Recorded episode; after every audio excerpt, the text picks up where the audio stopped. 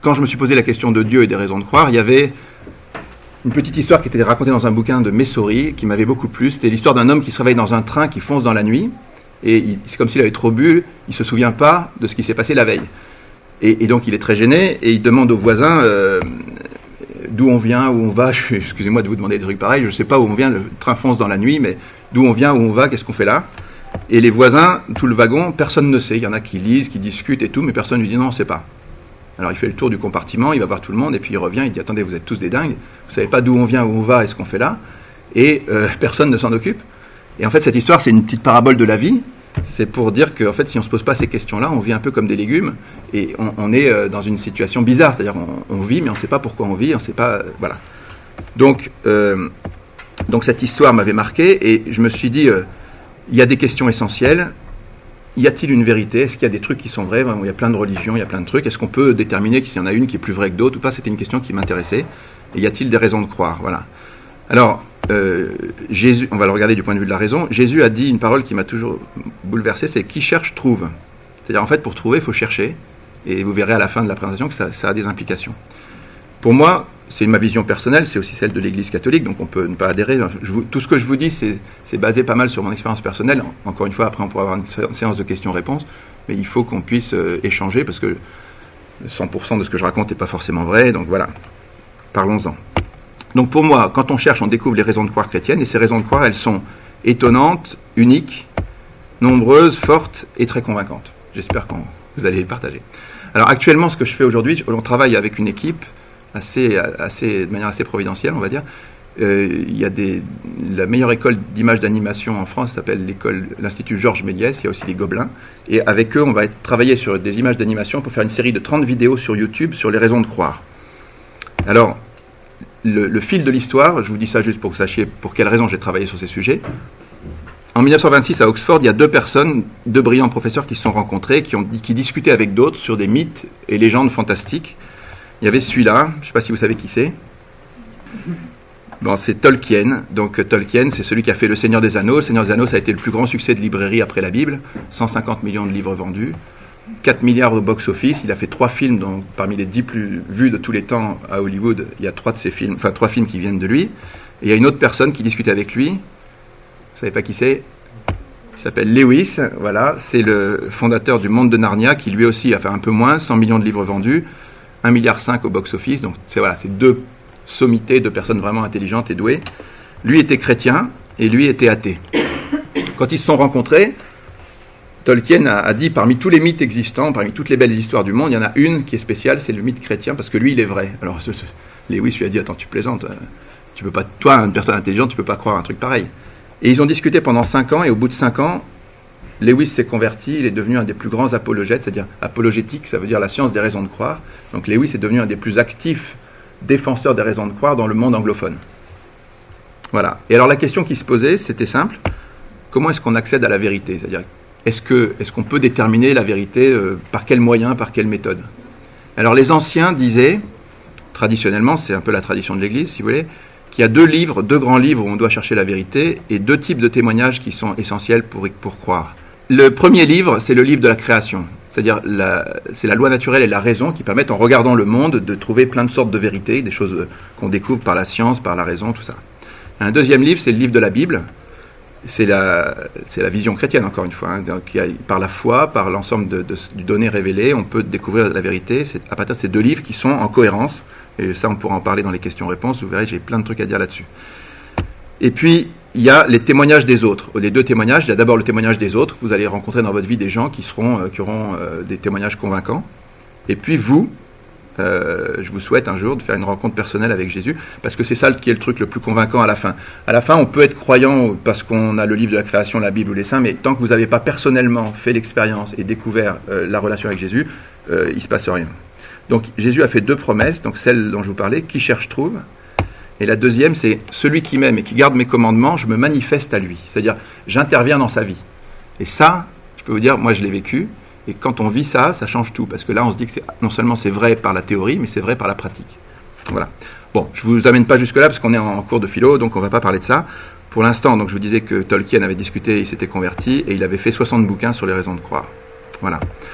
Alors, les questions qu'on va aborder dans cette série vidéo, c'est un peu le plan de ce que je vais vous raconter maintenant. Donc c'est la question de l'existence de Dieu, et les chrétiens pensent qu'il y a une démonstration de l'existence de Dieu, la certitude de l'existence de Jésus, la fiabilité et la conservation des évangiles, les trois traits qui rendent Jésus unique au monde parmi l'humanité, et puis les raisons de croire chrétiennes. On va aborder tout ça du point de vue de la raison. Et puis le dernier, on s'étendra un tout petit peu sur euh, quelques raisons qui sont relatives à la foi et au témoin, en attendant euh, la rencontre perso qui est le truc le plus important. Alors, au niveau de la démonstration de l'existence de Dieu, le premier point, c'est de dire qu'une démonstration directe de Dieu à partir des biens de ce monde n'est pas possible. Parce que le Créateur transcende la création. Qu'est-ce que ça veut dire? Ça veut dire que l'image que donne la Bible, c'est que vous avez un potier et des pots. Et la Bible dit, tu es notre Père, nous sommes l'argile, tu es le potier, mais ça dit bien quelque chose, ça dit que le Dieu est extérieur à sa création. C'est-à-dire que vous avez un monde de pots, où il y a plein de pots, et parmi ces pots, quand ça discute entre les pots, on ne peut rien dire du potier si on ne l'a pas vu. C'est-à-dire, euh, dans le monde des pots, on n'a pas d'expérience euh, matérielle qui permette d'accéder à celui qui a créé les pots. Ça pourrait être euh, un dinosaure, ça pourrait être un homme, ça ne dit rien. Voilà, le créateur est extérieur à la création, donc il transcende, donc il n'y a pas de démonstration directe possible de Dieu à partir des réalités de ce monde. Par contre, la Bible et plein de la tradition et les philosophes aussi disent que le Dieu invisible peut se rendre visible de manière indirecte comme une cause se fait connaître par ses effets. Alors, quand une, cette démonstration à partir du principe de causalité, c'est une démonstration véritable. Je vais vous montrer pourquoi. Parce que quand vous avez un effet, alors on pourra parler du mot effet dans les questions-réponses, mais n'importe quel effet, n'importe quelle chose a une cause. Et c'est un principe logique. Et à partir de ce principe logique, vous avez deux types de démonstrations indirectes de licence de Dieu. La première qui est au niveau métaphysique, on va, définir ce que ça veut dire, c'est Aristote qui a défini ce concept, il disait, y le monde physique c'est tout ce qu'on peut toucher, connaître et tout, et puis le monde métaphysique c'est ce, qui est au-delà, c'est-à-dire ce qui est trop loin, c'est autre chose qui nous dépasse. Donc, au niveau métaphysique, il y a la question de l'être, l'existence des choses. On va y venir. Et puis, deuxième utilisation de ce principe, au niveau, en regardant la création, en regardant l'œuvre, on peut trouver l'artisan. Et ce qu'on dit aussi, c'est que dans, dans l'œuvre, l'auteur se révèle. Voilà. On va, venir à on va détailler ces deux points-là.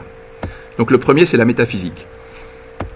Quand vous voyez sur le sable des traces de pas, vous pouvez être certain qu'il y a quelqu'un qui a fait ces traces. Vous pouvez pas savoir si c'est un animal, un homme, ou euh, vous pouvez ignorer quelle est la cause, mais vous êtes certain qu'il y a une cause.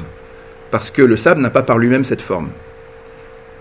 Quand vous voyez des aiguilles qui tournent sur une montre, vous pouvez être certain qu'il y a un mécanisme, même si vous ignoriez tout de ce qu'il y a derrière la montre, vous êtes certain qu'il y a un mécanisme qui fait tourner ces, aiguilles. Parce que les aiguilles, par, elles-mêmes, les aiguilles ne tournent pas, elles ne bougent pas. C'est qu'il y a quelque chose qui, une cause à cet effet qui est le mouvement.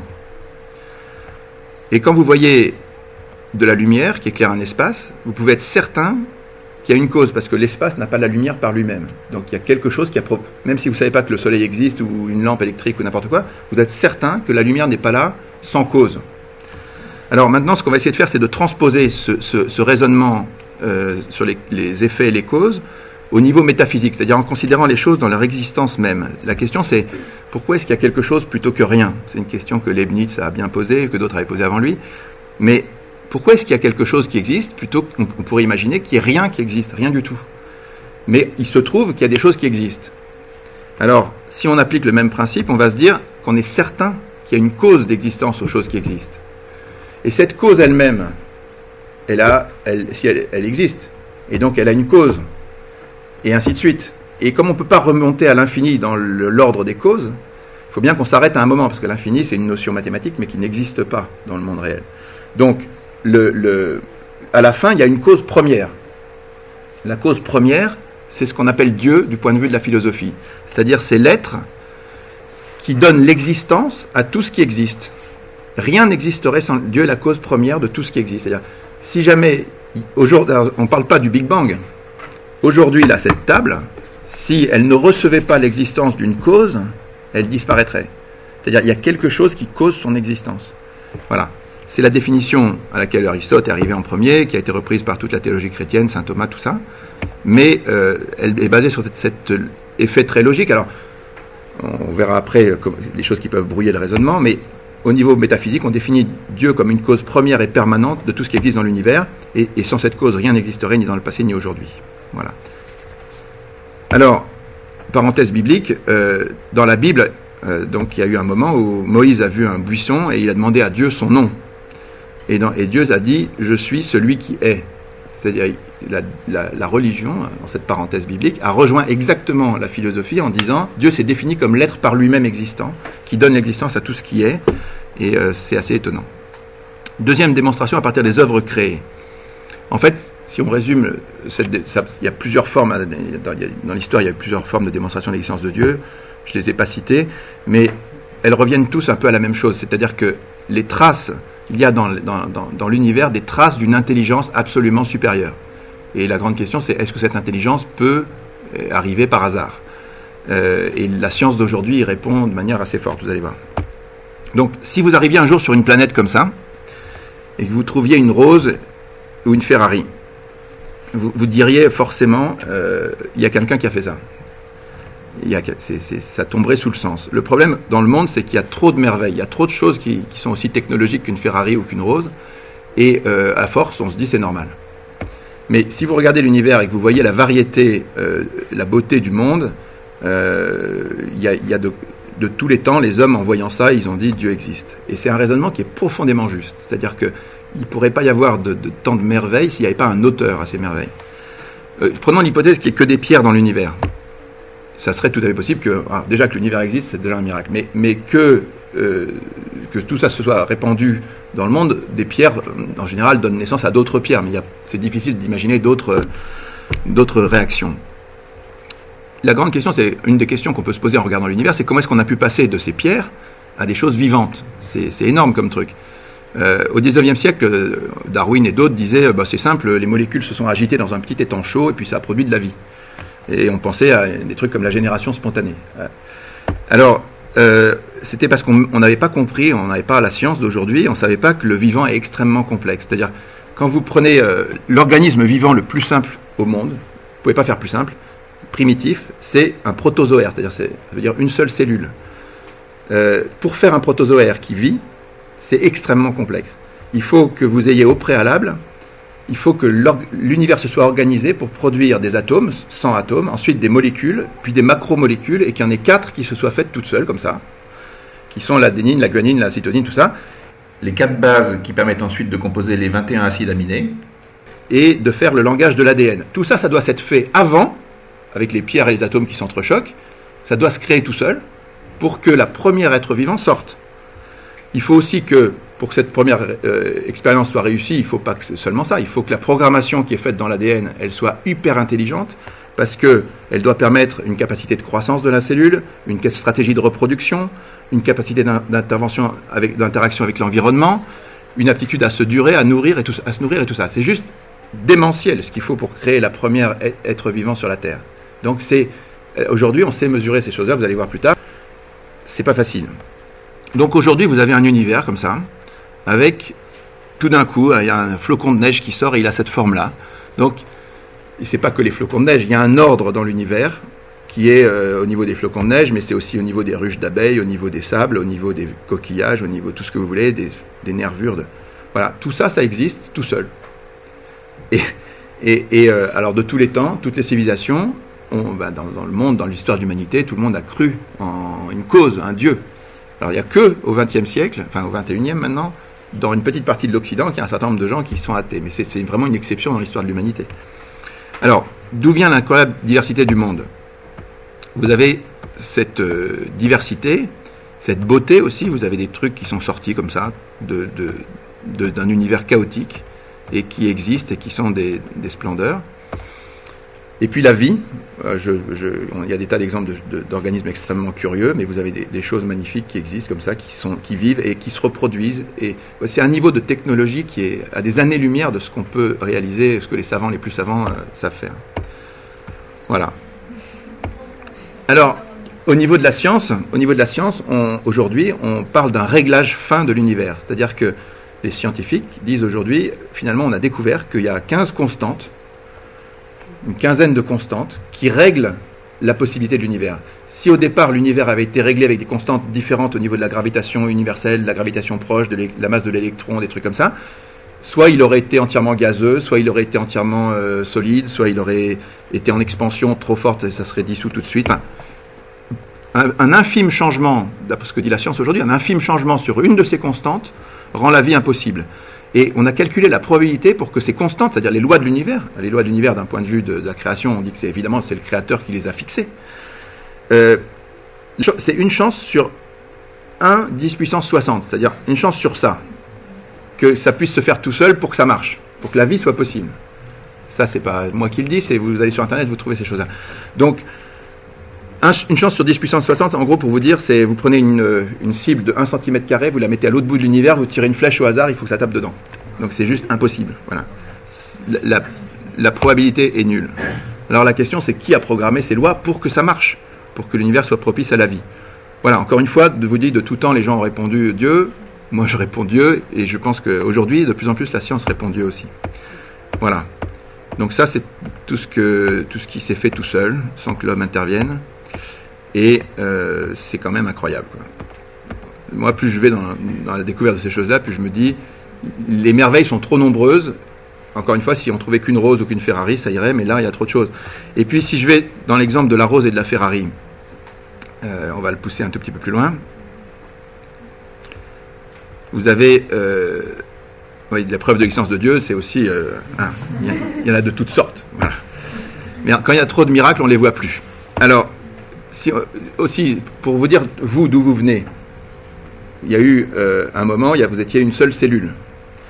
Au bout de deux jours, vous étiez plus euh, trois, après quatre, ainsi de suite. Et à un moment, ces cellules ont décidé de se différencier, on ne sait pas pourquoi, tout d'un coup, et puis elles sont devenues un homme. Et puis, vous avez grandi sans rien maîtriser de rien, vous n'avez pas de conscience. Puis vous êtes mis à manger des carottes, et puis, c'est devenu des yeux, et puis des neurones. Et, tout le monde trouve ça normal. on, mange des carottes, ça devient des yeux, ça vous fait réfléchir, ça fait une pensée, et on se dit, bah oui, ça a toujours été comme ça, c'est normal. En fait, c'est absolument anormal. Vous savez, en philosophie, on vous a dû vous dire que le, début de la philosophie, c'est l'étonnement. C'est-à-dire, c'est quand on se dit, mais finalement, je suis, je suis pris là-dedans, mais est-ce que c'est normal? Non, c'est pas normal, tout ça. C'est quelque chose de tout à fait fou. Comment est-ce qu'on a pu passer d'une matière inerte, de cailloux, à votre cerveau et votre esprit, votre pensée? Euh, aujourd'hui, si vous prenez un savant, euh, les plus grands savants du monde sont incapables d'inventer la première cellule et donner la vie. Si vous mettez un savant sur une planète vide, et vous lui dites produisez la vie, mais c'est impossible. On sait, à partir de matériaux vivants, en produire d'autres, faire évoluer des trucs, faire des transformations génétiques, oui, mais créer la vie, personne ne sait faire ça et on, est, extrêmement loin. La Bible dit, euh, parenthèse biblique encore, la Bible dit, depuis des siècles, des millénaires, c'est toi Seigneur qui nous m'as tissé, et je reconnais le prodige, la merveille, l'être étonnant que je suis. C'est-à-dire que l'univers matériel arrive à produire à force d'évolution et tout un homme vivant, c'est juste stupéfiant. Alors il faut expliquer ça. Il y a, des gens qui disent oui, oui, mais vous, vous croyez que Dieu a pris de la terre et qu'il a fait euh, dans ses mains, il a fait Adam comme ça. C'est stupide.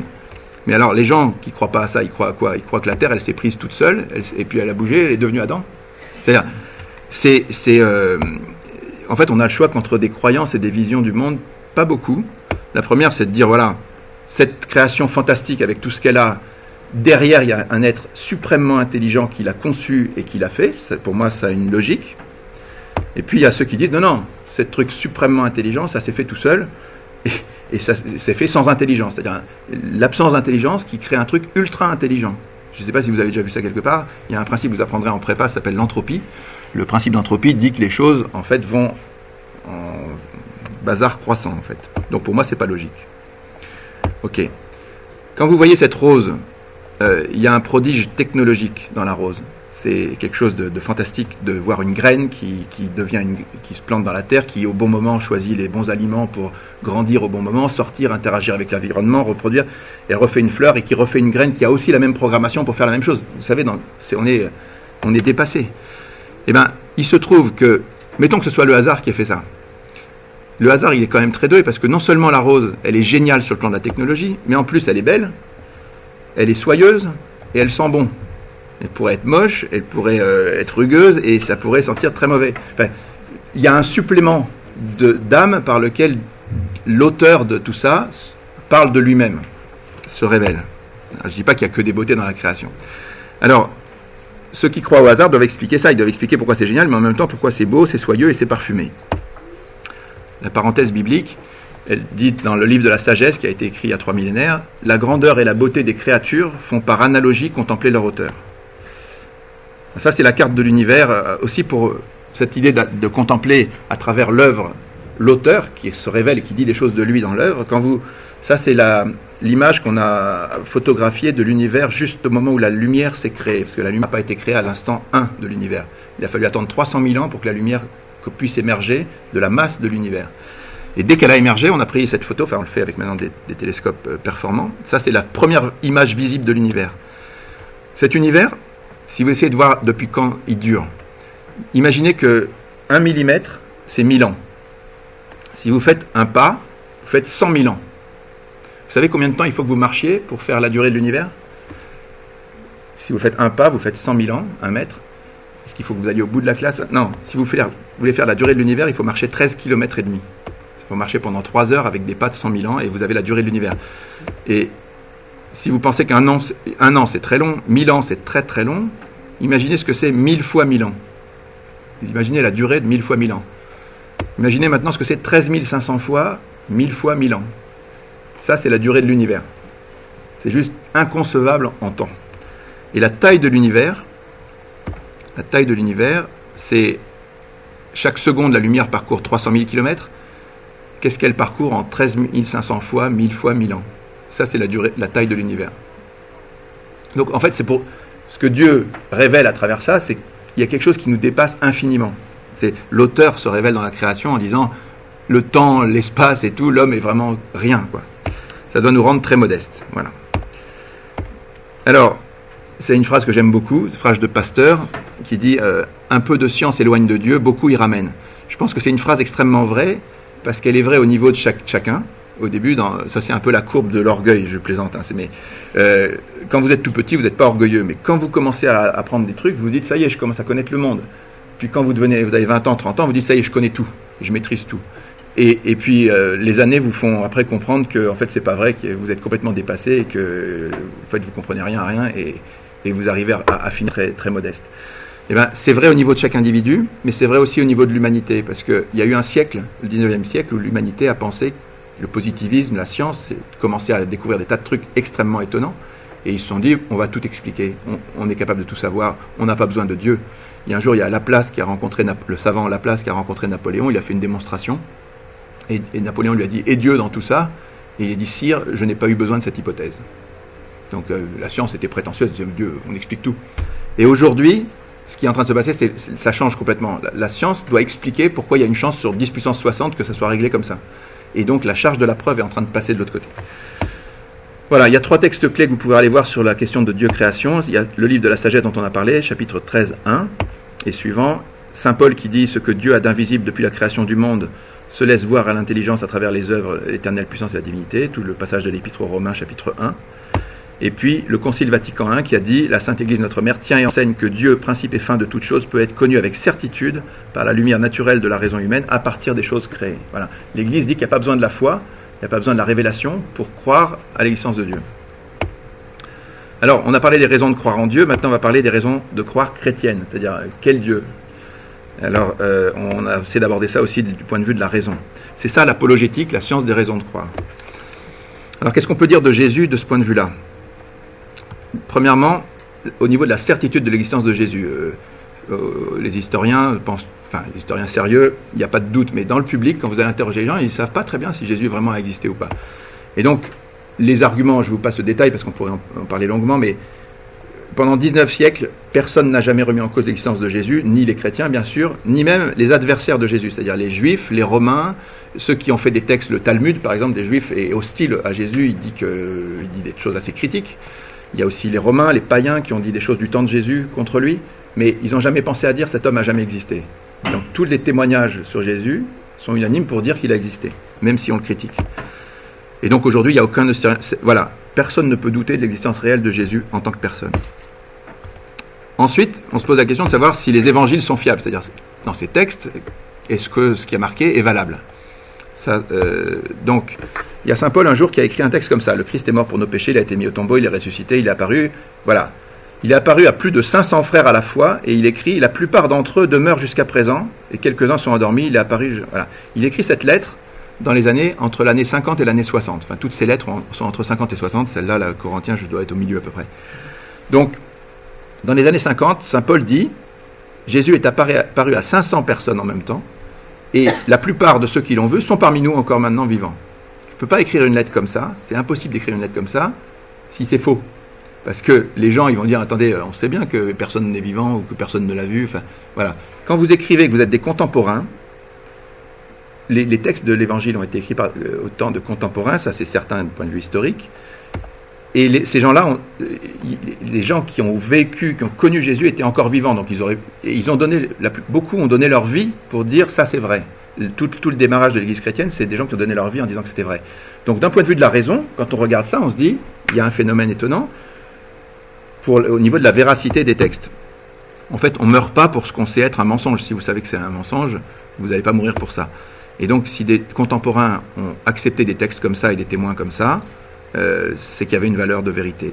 Et ce qui est très fort aussi, c'est que dans toutes les églises, on réclamait des textes de l'Évangile. Donc il y a eu des copies extrêmement rapides, contemporaines de, ces apôtres, qui sont partis dans tous les coins du monde. Et aujourd'hui, on peut dire que le texte de l'Évangile est de très loin et sans comparaison le texte le mieux conservé du monde antique. Pourquoi? Si vous regardez tous les auteurs euh, de la Grèce, de, Rome, de tous les auteurs du monde antique qu'on a, en fait, on a deux seulement des copies qui sont pour la plupart du Moyen Âge, donc d'une distance de, 800 ans, 1000 ans, et, quelques dizaines de copies, dans le meilleur des cas. La guerre des Gaules de, Jules César, c'est 10 exemplaires seulement. Et dans, je vous dis, dans tous les autres, Hérodote, c'est 8, enfin des trucs comme ça. Pour les évangiles, on a des textes qui datent de, manuscrits qui datent de 1 siècle ou deux et non pas de 7 ou 8 siècles, et il y a 5000 manuscrits grecs, 10 000 latins, 9 000 autres et 36 000 citations chez les pères de l'Église. C'est-à-dire que, comme c'est parti dans tous les coins du monde et que ça a été traduit dans toutes les langues, euh, et vous avez aujourd'hui ces versions qui existent, et vous avez un critère de vérité qui est unique au monde. Il n'y a pas un texte dans l'Antiquité qui a plus de raisons d'être cru que les évangiles, du point de vue de la fiabilité du texte. Donc, ce texte a existé. Alors, il y a eu aussi un phénomène étonnant dans le domaine de l'archéologie, c'est Qumran. Les plus vieux manuscrits du monde, qui sont, vous connaissez les découvertes de la mer morte à Qumran. Il y a eu, euh, donc, dans les années 50, juste après la guerre, il y a eu un berger qui a découvert une grotte et il a trouvé euh, des parchemins. Et dans ces parchemins, on a retrouvé des manuscrits de tous les livres de la Bible, plein d'autres choses aussi. Hein. Mais tous les livres de la Bible étaient là, sauf le livre de Suzanne et en, petits morceaux, et l'intégralité du livre d'Isaïe. Et tous ces textes étaient exactement pareils, à quelques variantes près, mais enfin vraiment des variantes de copie, de ce qu'on trouve en librairie aujourd'hui. Donc la Bible a été spécialement conservée dans ce lieu qui est la plus extraordinaire découverte archéologique euh, de tous les temps. Et il y a un musée sur ça en Israël, et qui montre la, la parfaite conservation de tout ça. Voilà. Alors, si on résume, on est certain que Jésus a existé et les évangiles sont fiables. Et Jésus a dit, alors, ça veut dire que Jésus a vraiment dit ce qu'il a dit dans, l'Évangile. Et certaines de ses paroles sont incroyables. C'est quelqu'un qui a dit, avant qu'Abraham ait été, moi je suis. Si quelqu'un vient vous voir dans la rue et dit, voilà, avant que Napoléon existait, j'existais déjà, je suis le chemin, la vérité et la vie. Nul ne vient au Père qu'en passant par moi. Personne ne va à Dieu sans passer par lui. Voilà ce qu'il dit. Il dit aussi, si vous ne mangez pas mon corps et ne buvez pas mon sang, vous n'aurez pas la vie éternelle quand j'aurai été élevé, j'attirerai tout à moi. Et puis à un moment, il y a Thomas qui dit Mon Seigneur et mon Dieu. Alors, ce que dit Lewis quand il dialogue avec Tolkien, il dit, il a compris assez vite, il dit en fait, Jésus c'est pas un grand homme, c'est pas un grand prophète. Soit il est celui qui dit être, soit c'est un menteur ou un fou. Mais vous avez le choix entre ces deux trucs-là. Vous n'avez pas le choix de dire que c'est un gars qui vient et qui dit avant qu'Abraham existait, moi je suis. Soit vous le mettez à l'asile et vous dites stop, euh, on, t'enferme. Soit vous vous dites euh, il est incroyable. Donc il n'y a pas un moyen terme. Donc il est croyable, voilà. Donc en fait Jésus oblige à un choix. Et c'est le choix, c'est là une question qu'il a posée à ses apôtres. Il a dit Et vous, qu'est-ce que vous dites Pour vous, qui suis-je? Et a Pierre qui a répondu Tu es le Messie, tout ça. Mais bon. Et c'était tout l'objet des évangiles, c'est de l'identité du Christ. Qu'est-ce qui est-il vraiment? Alors, le Tolkien est développé par le cardinal, par l'archevêque de Bruxelles aujourd'hui. Il y a les trois traits qui rendent Jésus absolument unique parmi tous les hommes d'un point de vue de la raison. En fait, c'est le seul homme sensé, le seul homme euh, connu, qui a parlé et agi comme étant au niveau de Dieu. Il y a une prétention du Christ de se situer au même niveau de Dieu. Il pardonne les péchés, il, fait des, actes où tout le monde dit tu blasphèmes, enfin, il dit des choses qui. Voilà. Il, a agi comme s'il était l'égal de Dieu. Et aucun fondateur de religion, aucun autre homme a fait ça. Il faut juste le mesurer. Sa mort est spéciale aussi. C'est une passion où il y a eu un déchaînement du mal, il y a eu un- et puis il l'a vécu en pardonnant, et surtout il a offert sa vie pour la multitude. Donc il y a eu quelque chose de très spécial dans la mort de Jésus. Et puis là, il y a la phase d'après, c'est le seul homme au monde dont on témoigne au prix de la vie qu'il a franchi la mort, qu'on l'a vu après la mort. Il y a des gens qui, ont- sont morts en disant, tous les apôtres sont morts en disant, euh, je renierai pas. Ces apôtres, c'était des gens pas très fiables, enfin pas très courageux, on va voir ça. Et ils ont dit, non, non, euh, vous pouvez me tuer, me faire bouffer par les lions, tout ce que vous voulez. Et eux et les 500 et les autres, ils ont tous dit, on changera pas d'avis. Ils se sont fait effectivement martyriser. Donc il n'y a aucun homme qui a ce genre de témoignage. Donc la vie du Christ, sa mort et sa résurrection sont étonnantes. Alors les autres raisons de croire en Jésus, il y en a plusieurs qu'on va détailler. La sublimité de son enseignement, les prophéties, leur accomplissement, les signes et miracles, l'expansion miraculeuse du christianisme, la consécration des multitudes, la permanence de la sainteté, la permanence de l'Église et les témoignages des rencontres avec Jésus. On va faire ça vite. Alors, la sublimité d'enseignement, qu'est-ce que ça veut dire Qu'est-ce qui est unique Ben, C'est simplement, Jésus a rien écrit. Il a juste sorti de son petit bled de Nazareth, il a parlé pendant trois ans, et il est mort. Donc, c'était un jeune charpentier, c'était quelqu'un qui avait euh, rien pour plaire au monde, il n'avait pas de formation, pas d'études, rien. Et celui-là, il était dans la province, parce que Nazareth, c'est vraiment la province euh, au bout. Et, et ce qu'il a dit a été recueilli par des gens, ça a fait le plus grand best-seller de tous les temps. Cet homme a coupé l'histoire en deux, on dit avant lui et après lui. Et il avait dit aussi, parmi les paroles un peu folles qu'il avait dit, le ciel et la terre passeront, mais mes paroles ne passeront pas. C'est-à-dire, vous imaginez un charpentier qui sort d'un bled comme Nazareth, qui parle pendant trois ans et qui dit rien. Voilà ce que je viens de dire. Le ciel et la terre vont passer, mais ce que je viens de dire, ça restera pour l'éternité. bon, je vous dis, soit vous l'enfermez, soit vous dites, bon. Donc c'est une sagesse, à travers cet écrit, il y a une sagesse supérieure qui se révèle, et c'est le sujet sur lequel on a le plus écrit. Il y a 60 000 bouquins sur Jésus, il n'y a aucun homme au monde sur lequel on a plus disserté, parlé, réfléchi depuis des siècles. Alors, voilà, il a dit, la foule était en face et disait, jamais homme n'a parlé comme cet homme, les foules étaient frappées par son enseignement, il enseignait comme homme qui a autorité. Voilà. Alors si je vous fais un petit sondage entre vous vite fait là, euh, qui est-ce qui a lu Le Seigneur des Anneaux parmi vous? Est-ce qu'il y en a qui l'ont lu? Deux, trois, quatre Ah, vous en avez assez peu, je trouve, qui lisent Le Seigneur des Anneaux. Qui est-ce qui a lu Narnia? Toujours les mêmes. qui est-ce qui a lu Eragon et Harry Potter? Voilà. Ok. Et qui est-ce qui a lu Alors, que je parle de, lire, c'est de lire de A à Z, c'est-à-dire d'avoir vraiment lu le truc. hein. Qui est-ce qui a lu les évangiles de A à Z? Qui est-ce qui a lu les évangiles de A à Z? Un- De A à M? Qui est-ce qui a lu de A à M? Alors, je vais vous dire juste un truc. Euh, pour moi, c'est stupéfiant.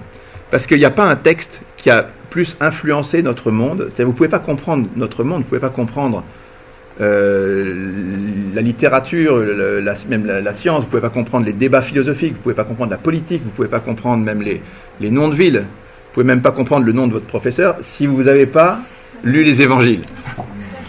Euh, en fait, en fait c'est c'est, euh, c'est un texte qui, simplement sur le plan de la culture, vous ne pouvez pas ignorer ça. C'est-à-dire, c'est ou alors vous comprenez rien au monde. Voilà, donc pour moi, c'est un truc qu'on devrait enseigner à l'école euh, avant de faire lire euh, plein, plein d'autres trucs, parce que c'est simplement sur le plan de la... Je parle pas de, foi, je parle sur le plan d'un texte qui a une influence sur l'histoire du monde pour comprendre dans quel monde on vit. Voyez, bon, bon, on peut en parler. Ok. Deuxième point, les prophéties et leur accomplissement. Qu'est-ce qui est unique? Alors, euh, il y a une multitude d'hommes sur plusieurs siècles qui ont fait des prophéties. Ils ont annoncé la venue d'un Messie qui aurait euh, une naissance, une vie, une mort, une mission, un destin, un mystère. Ils ont même annoncé la date exacte de sa venue. Et à tel point qu'il y a un peuple, Israël, qui a attendu le Messie pour de vrai. C'est-à-dire, dans l'histoire du monde, on peut, personne ne peut ignorer qu'il y a un peuple qui, à une certaine époque, a attendu la venue de quelqu'un, un Messie, qui changerait le, cours de l'histoire du monde. Un petit peuple de rien du tout, qui était beaucoup plus petit que tous les empires qu'il y avait à côté, mais eux, ils pensaient que de chez eux sortirait celui qui changerait l'histoire du monde. Et ils en étaient convaincus.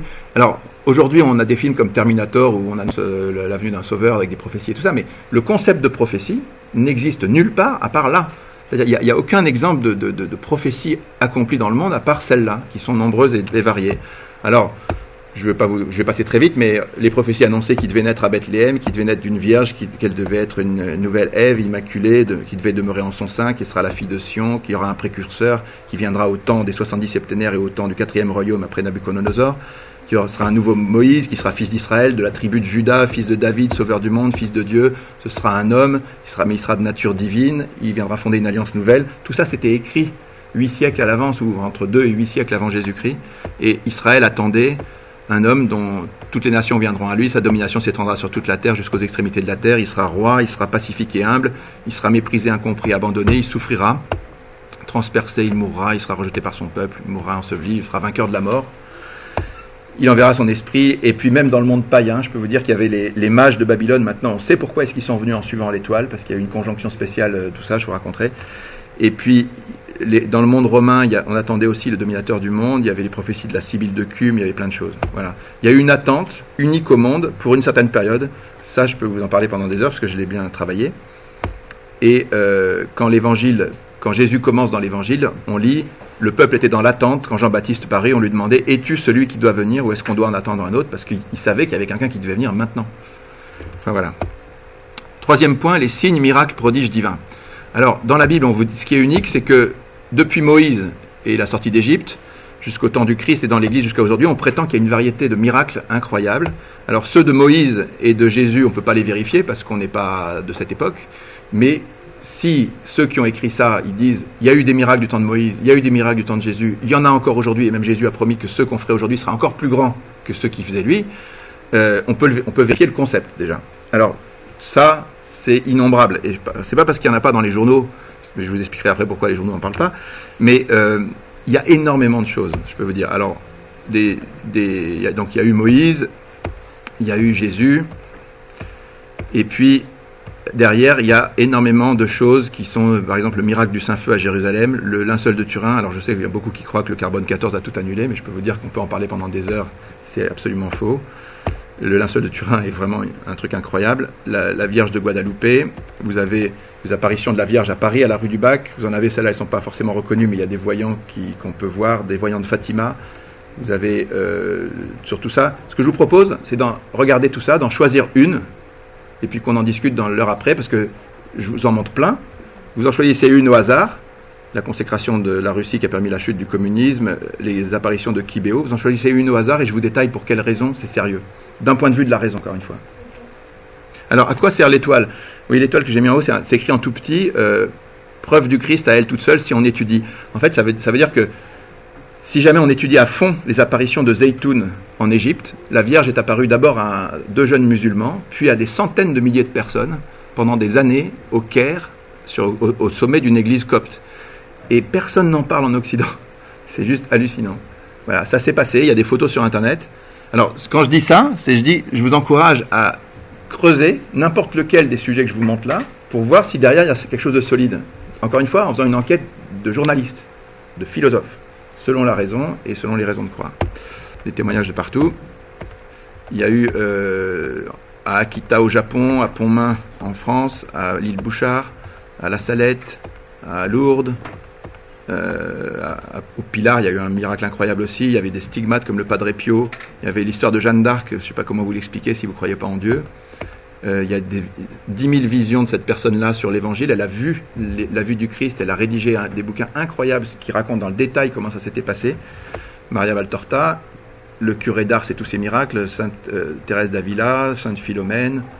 Bon, je vous en passe, mais euh, en Syrie, il y a de l'huile qui soigne les histoires de Chestorova, les, statues qui pleurent du sang, les guérisons du Père Tardif.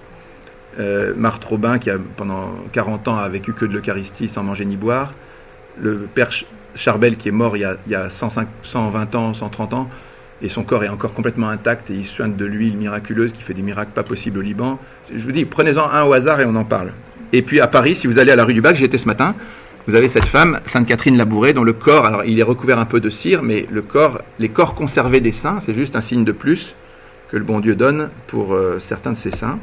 vous allez dans la rue du euh, Paris 6e arrondissement, vous voyez cette femme, et vous voyez Saint Vincent de Paul, qui est un saint aussi, dont le corps est conservé, la, chapelle de la rue de Sèvres, vous pouvez y aller.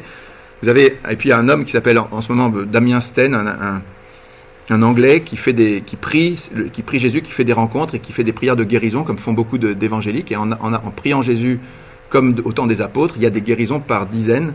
Euh, on est allé, nous, en, famille, euh, à une guérison à Lyon, ça c'est mon petit fiston. Il a prié pour ce garçon-là qui, qui louchait, et les parents étaient là, et c'était au cours d'une veillée de prière, je vous raconte des trucs un peu étonnants, mais ça, ça, existe. Et, donc, euh, c'était organisé euh, par une communauté du chemin neuf. Et il a prié juste comme ça, on lui a demandé de prier pour lui, alors il l'a fait, et ce garçon a, arrêté son strabisme. Bon, c'est un petit détail, mais nous, ça nous a touchés. Et en plus, si vous voulez, pour chaque canonisation, chaque, alors juste en résumé, pour chaque canonisation de l'Église, il faut deux miracles authentifiés, parce qu'il y a une enquête pour qu'il soit béatifié avec un miracle, et une autre enquête pour qu'il soit euh, canonisé. Et à chaque fois, il faut un miracle. Donc voilà, il y a, 2005 canonisés, donc vous imaginez le nombre d'enquêtes de vrais miracles qui ont été faites dans l'Église. À Lourdes, il y en a 3000 euh, par un bureau médical et tout, je pourrais raconter ça. Quatrième point, l'expansion miraculeuse du christianisme. Qu'est-ce qui est unique là-dedans? Après la mort du Christ, les douze apôtres sont complètement démoralisés.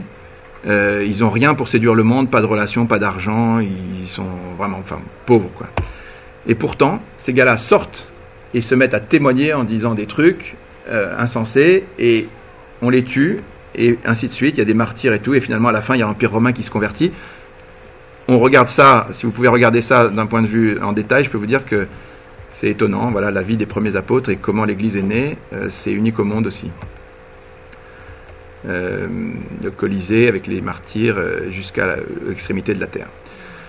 Cinquième point, le message du Christ de ce petit charpentier de province qui a dit deux trois trucs a séduit dans tous les siècles des multitudes de gens qui, lui ont consacré entièrement leur vie en, la pauvreté, la chasteté, l'obéissance, en quittant tout pour lui. Ça, se passe dans tous les siècles. Un message tout simple qui entraîne des gens à tout donner pour lui et, à vivre. Encore une fois, moi j'ai des amis juifs, euh, ça les surprend beaucoup parce que ça n'existe pas dans le judaïsme, la consécration euh, euh, comme ça. Ça existe un petit peu dans le bouddhisme, mais de manière temporaire. Mais la, consécration totale et permanente de quelqu'un qui donne sa vie à, quelqu'un, à, un message et à, alors le, juif que je connais, enfin je le connais euh, pas très bien, mais euh, je connais des gens qui le connaissent très bien, ils m'ont dit, il est fasciné parce qu'il dit, des gens ne peuvent pas donner toute une vie pour quelque chose qui est faux et qui nourrit pas, qui n'a pas une richesse absolument folle. Je pense que c'est quelque chose de très étonnant aussi. Voilà, donc tous ces gens qui ont donné leur vie au Christ, euh, là il y a en Grèce, il y a un État, une partie de la Grèce qui a où il n'y a que des moines, c'est le mont Athos. Euh, vous avez des moines en Russie, en Éthiopie, euh, chez Mère Teresa, euh, partout dans le monde, et en France aussi, en Israël, voilà. Et ces gens-là, ce genre de choses, ça n'existe que dans l'Église chrétienne. Dans l'islam, il n'y en a pas, par exemple. Il n'y a pas de gens comme ça. Dans le bouddhisme non plus. Dans voilà. Ok. Autre chose, ce message de Jésus suscite à chaque époque des temps une sainte, des figures humaines qui sont incroyables. Euh, ce qui est unique, c'est que cette fécondité du message, il y a des, chaque époque sort des saints qui sont des lumières magnifiques pour le monde. Vous avez des Mères Teresa, des Saint François d'Assise, des curés d'Ars, des, euh, des Saint Bernard, des Jean-Paul II, des voilà, des multitudes de gens qui sortent comme ça, inspirés par ce message. Et encore une fois, ce sont des figures humaines très très belles. Et puis il y a le fait que l'Église est permanente et dure. Tous les royaumes du monde antique se sont écroulés, même les plus puissants.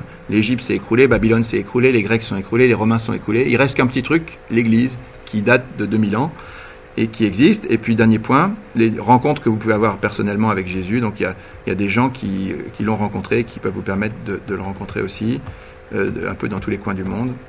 Et euh, voilà. Allez, passons à la dernière chose. Pour moi, je, pense, mais je, ça fait des années que je le dis et je ne suis pas contredit, mais je, ouvert au dialogue. Aucune religion donne des trucs pareils et la différence est énorme. Alors, vous allez me dire, si les raisons de croire sont si évidentes et si nombreuses, euh, pourquoi est-ce que tout le monde ne croit pas? Alors il faut expliquer ça, il faudrait expliquer pourquoi est-ce que c'est vrai s'il y a tout ça et que ce que je vous raconte c'est pas que des que des carabistouilles, euh, il faut euh, expliquer.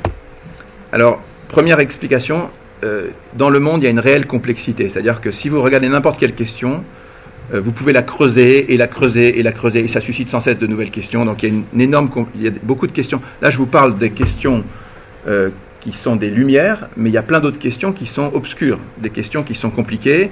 Il y a de l'ombre et de la lumière, comme dit Pascal. Hein. Il, y a, assez de lumière pour voir, mais il y a aussi assez d'ombre pour douter. Donc il y a un doute légitime sur beaucoup de choses, et cette complexité, je pense qu'elle ne doit pas empêcher des synthèses comme ça, et on prend appui sur des choses certaines, comme les choses dont je pense que je vous ai parlé, pour croire des choses qui sont plus difficiles. Voilà.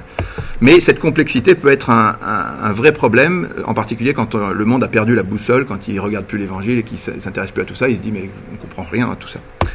Deuxième chose, il y a un combat spirituel dans le monde. C'est-à-dire qu'il n'y a pas que le bien, il n'y a pas que Dieu, on a beaucoup parlé de Dieu, mais il y, a, du point de vue de la foi catholique, il y a un adversaire. C'est pas l'adversaire de Dieu parce qu'il n'est pas au même niveau, mais c'est euh, un adversaire de l'homme qui est menteur et père du mensonge. Et c'est vrai qu'aujourd'hui, vous pouvez dire que dans le monde, il y a énormément de mensonges. Alors je dis pas que des mensonges euh, contre la vérité, mais il y a des mensonges par omission, beaucoup de choses. Je vous dis, euh, Fatima, à Fatima, la Vierge convoque les gens trois mois à l'avance en leur disant vous verrez un grand miracle. Il y a 70 000 personnes qui y vont, qui voient ce miracle.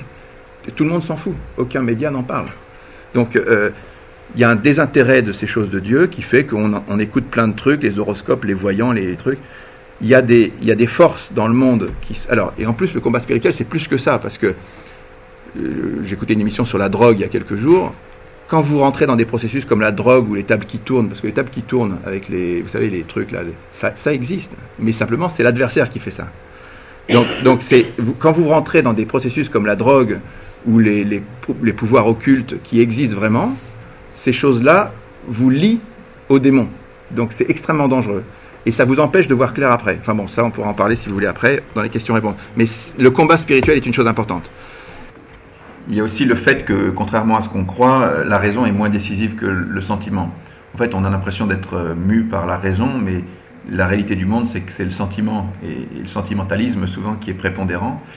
Et donc, les gens sont attirés par la mode, par les, groupes, et ils ont du mal à, à, résister. Et ils sont un peu comme des feuilles mortes qui suivent le courant. Donc ça, c'est, on est pris par le flot du monde et ça nous empêche de, de raisonner, de trouver la vérité.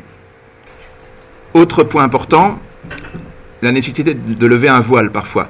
Des fois, on est embarqué dans des systèmes de pensée qui nous enferment. Il y a plusieurs, euh, ça arrive tout le temps. Moi, j'avais un copain qui était complètement athée, qui s'est converti. Il m'a dit, tu peux pas imaginer le, changement de, logiciel de pensée qu'il faut faire pour arriver au christianisme à partir de là où j'étais. Parce que euh, des systèmes de pensée, des systèmes philosophiques, des systèmes ça, peuvent vous enfermer dans une vision du monde que vous croyez juste, euh, mais qui n'est pas forcément, mais qui vous empêche de voir un peu autour. Alors, alors c'est ce que dit Saint Paul pour Israël, par exemple, il dit il y a comme un voile qui demeure et c'est seulement quand on se convertit au Christ que ce voile est enlevé. Autre point très important, il faut la bonne volonté. Euh, Jésus dit cherchez, vous trouverez, mais si vous cherchez pas, il y a plein de gens qui en fait cherchent sans chercher, c'est-à-dire qu'ils sont déjà convaincus par leur, ils veulent pas changer en fait. Si vous, si euh, vous êtes, euh, la vérité ne se trouve que par les gens qui la cherchent vraiment et qui sont disponibles pour ça, qui n'ont pas d'a priori. Si vous avez des a priori parce que vous dites moi je suis bouddhiste, je changerai jamais, je suis bouddhiste, ah bah oui évidemment jamais vous comprendrez, enfin jamais vous pourrez vous ouvrir à autre chose. Donc voilà, les anges à Noël ils disent gloire à Dieu au plus haut des cieux et paix sur la terre aux hommes de bonne volonté. Et dernier point, c'est l'humilité, parce que euh, Jésus, quand il s'adresse à son Père, il lui dit, je te bénis Seigneur d'avoir caché cela aux sages et aux savants et de l'avoir révélé aux tout petits. En fait, il y a, euh, Jésus dit, il y a des choses qui sont plus accessibles aux, gens les plus simples et qui deviennent obscures aux gens les plus savants à cause de leur euh, savant, leur savoir. Et donc c'est vrai qu'il y a une forme d'orgueil qui empêche aussi d'accéder à la vérité. L'humilité, c'est très important. Voilà, etc., etc. Je vais pas vous, j'ai fini donc mon exposé et euh, maintenant on passe aux questions. Si vous en avez, il y en a une déjà, c'est bien.